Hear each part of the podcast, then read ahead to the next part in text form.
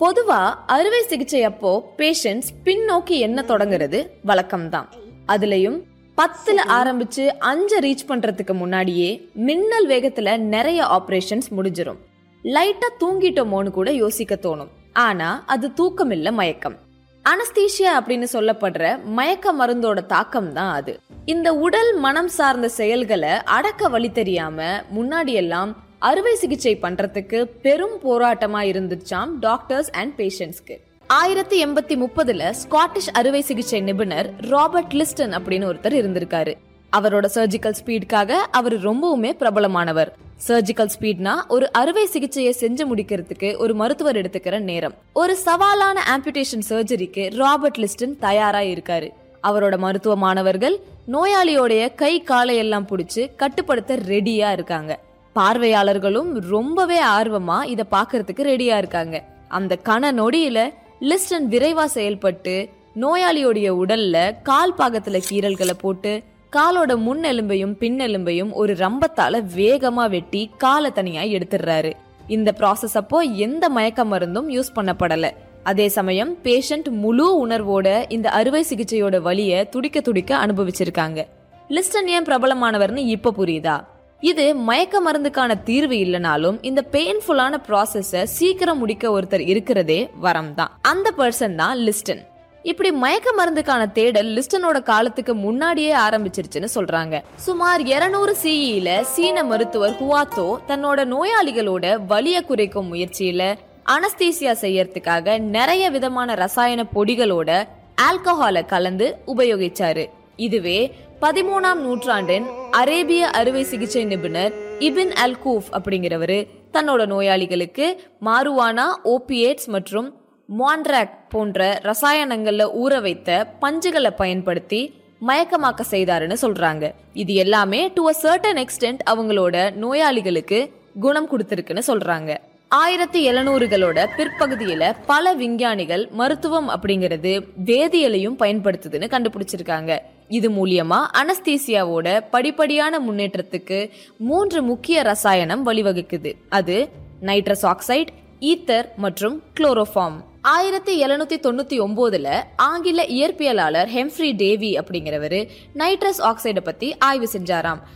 இந்த சிரிக்கும் வாயுவோட பாசிட்டிவ் ரெஸ்பான்ஸை அவரே சுவாசிச்சும் பின்னர் அவரோட நண்பர்கள் கிட்ட இருந்து அப்சர்வ் பண்ணியும் அவரு நைட்ரஸ் ஆக்சைடோட வலி நிவாரணி விளைவுகள் அப்படிங்கிறது அறுவை சிகிச்சைக்கும் பயனுள்ளதா இருக்கும்னு நம்புறாரு.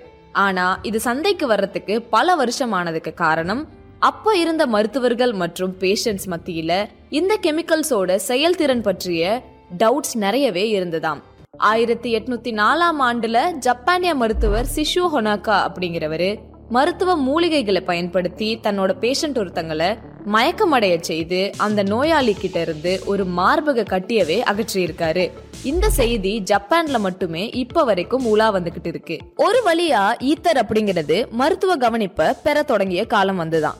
இது முத முதல்ல பல நூற்றாண்டுகளுக்கு முன்னரே கண்டுபிடிக்கப்பட்டிருந்தாலும் அது பொழுதுபோக்குக்காக மட்டுமே பயன்படுத்தப்பட்டுச்சான் மக்கள் யாருமே அதை சீரியஸா எடுத்துக்கலையாம். ஆயிரத்தி எட்நூறுகள்ல நைட்ரஸ் ஆக்சைடை குவிட் பண்ணிட்டு பல் மருத்துவர்கள் எல்லோரும் திரும்பவும் பல்ல பிரித்தெடுக்கணும்னா ஈத்தரையே நம்பி இருக்காங்க அக்டோபர் ஆயிரத்தி எட்நூத்தி நாற்பத்தி ஆறுல ஒரு அமெரிக்க பல் மருத்துவர் தன்னோட நோயாளிக்கு ஈத்தரை பிரிஸ்கிரைப் பண்ணிட்டு பல்ல பிடுங்கும் போது இன்னும் ஒரு அறுவை சிகிச்சை நிபுணர் அதே மனிதனோட கழுத்துல இருந்து ஒரு கட்டியை அகற்றியிருக்காரு. இது ரெண்டுமே ஒரே டைம்ல வழி இல்லாம அந்த பேஷண்ட்டுக்கு நடத்தப்பட்டிருக்கு. இரண்டு மாதங்களுக்கு பிறகு நம்ம லிஸ்டன் கூட இதையே உபயோகிச்சு ஒரு பேஷண்ட்டோட மேல் மூட்டை துண்டிச்சிருக்காரு. இதுல ஹைலைட் என்னன்னா ஆபரேஷன் முடிந்து கொஞ்ச நேரத்துல சுயநினைவு திரும்பிய அந்த நோயாளி ஆபரேஷன் எப்ப தொடங்கும்னு கேட்டிருக்காரு. இந்த மாதிரியான சக்சஸ்ஃபுல்லான இன்சிடென்ட்ஸை தொடர்ந்து இந்தியா ரஷ்யா மற்றும் அதற்கு அப்பால் இருக்கும் நாடுகள்லையும் ஈத்தர் உபயோகம் அதிகரிச்சிருக்கு. பாசிட்டிவ் ரிவ்யூஸ் எவ்வளவுதான் கிடைச்சிக்கிட்டு இருந்தாலும் ஈத்தர்னால நிறைய பக்க விளைவு சிக்கல்கள் வந்துருச்சுன்னு சொல்லப்படுது. இதனால மக்கள் எல்லோரும் வேற ஒரு கெமிக்கலை நோக்கி பயணப்பட்டிருக்காங்க. ஈத்தரோட பக்க விளைவு சிக்கல்கள் வந்த காரணத்தினால ஈத்தரோட யூசேஜ் அப்படிங்கிறது அப்படியே முடங்கி போயிருது. மீன்வைல் ஸ்காட்டிஷ் மகப்பேறு மருத்துவர் ஜேம்ஸ் சிம்சன் அப்படிங்கிறவரு ஒரு மாற்று மயக்க மருந்து பற்றி கேள்விப்படுறாரு. அதுதான் குளோரோஃபார்ம் மேலும் ஆயிரத்தி எட்நூத்தி நாற்பத்தி ஏழாம் ஆண்டுல அவரும் அவரோட ரெண்டு ஃப்ரெண்ட்ஸும் சேர்ந்து அவங்களுக்குள்ளாகவே இதை டெஸ்ட் பண்ணி பார்க்கலான்னு முடிவு பண்றாங்க. இதை யூஸ் பண்ண கொஞ்ச நேரத்திலேயே மயங்கியும் போயிடுறாங்க. இதோட வெற்றியை தொடர்ந்து கொஞ்ச நாள்லயே சிம்சன் இந்த குளோரோஃபார்மை அவரோட பிரெக்னன்ட் பேஷண்ட் ஒருத்தங்களுக்கு செலுத்துறாரு. அதுவும் பாசிட்டிவான ரெஸ்பான்ஸையே ஈட்டி தருது.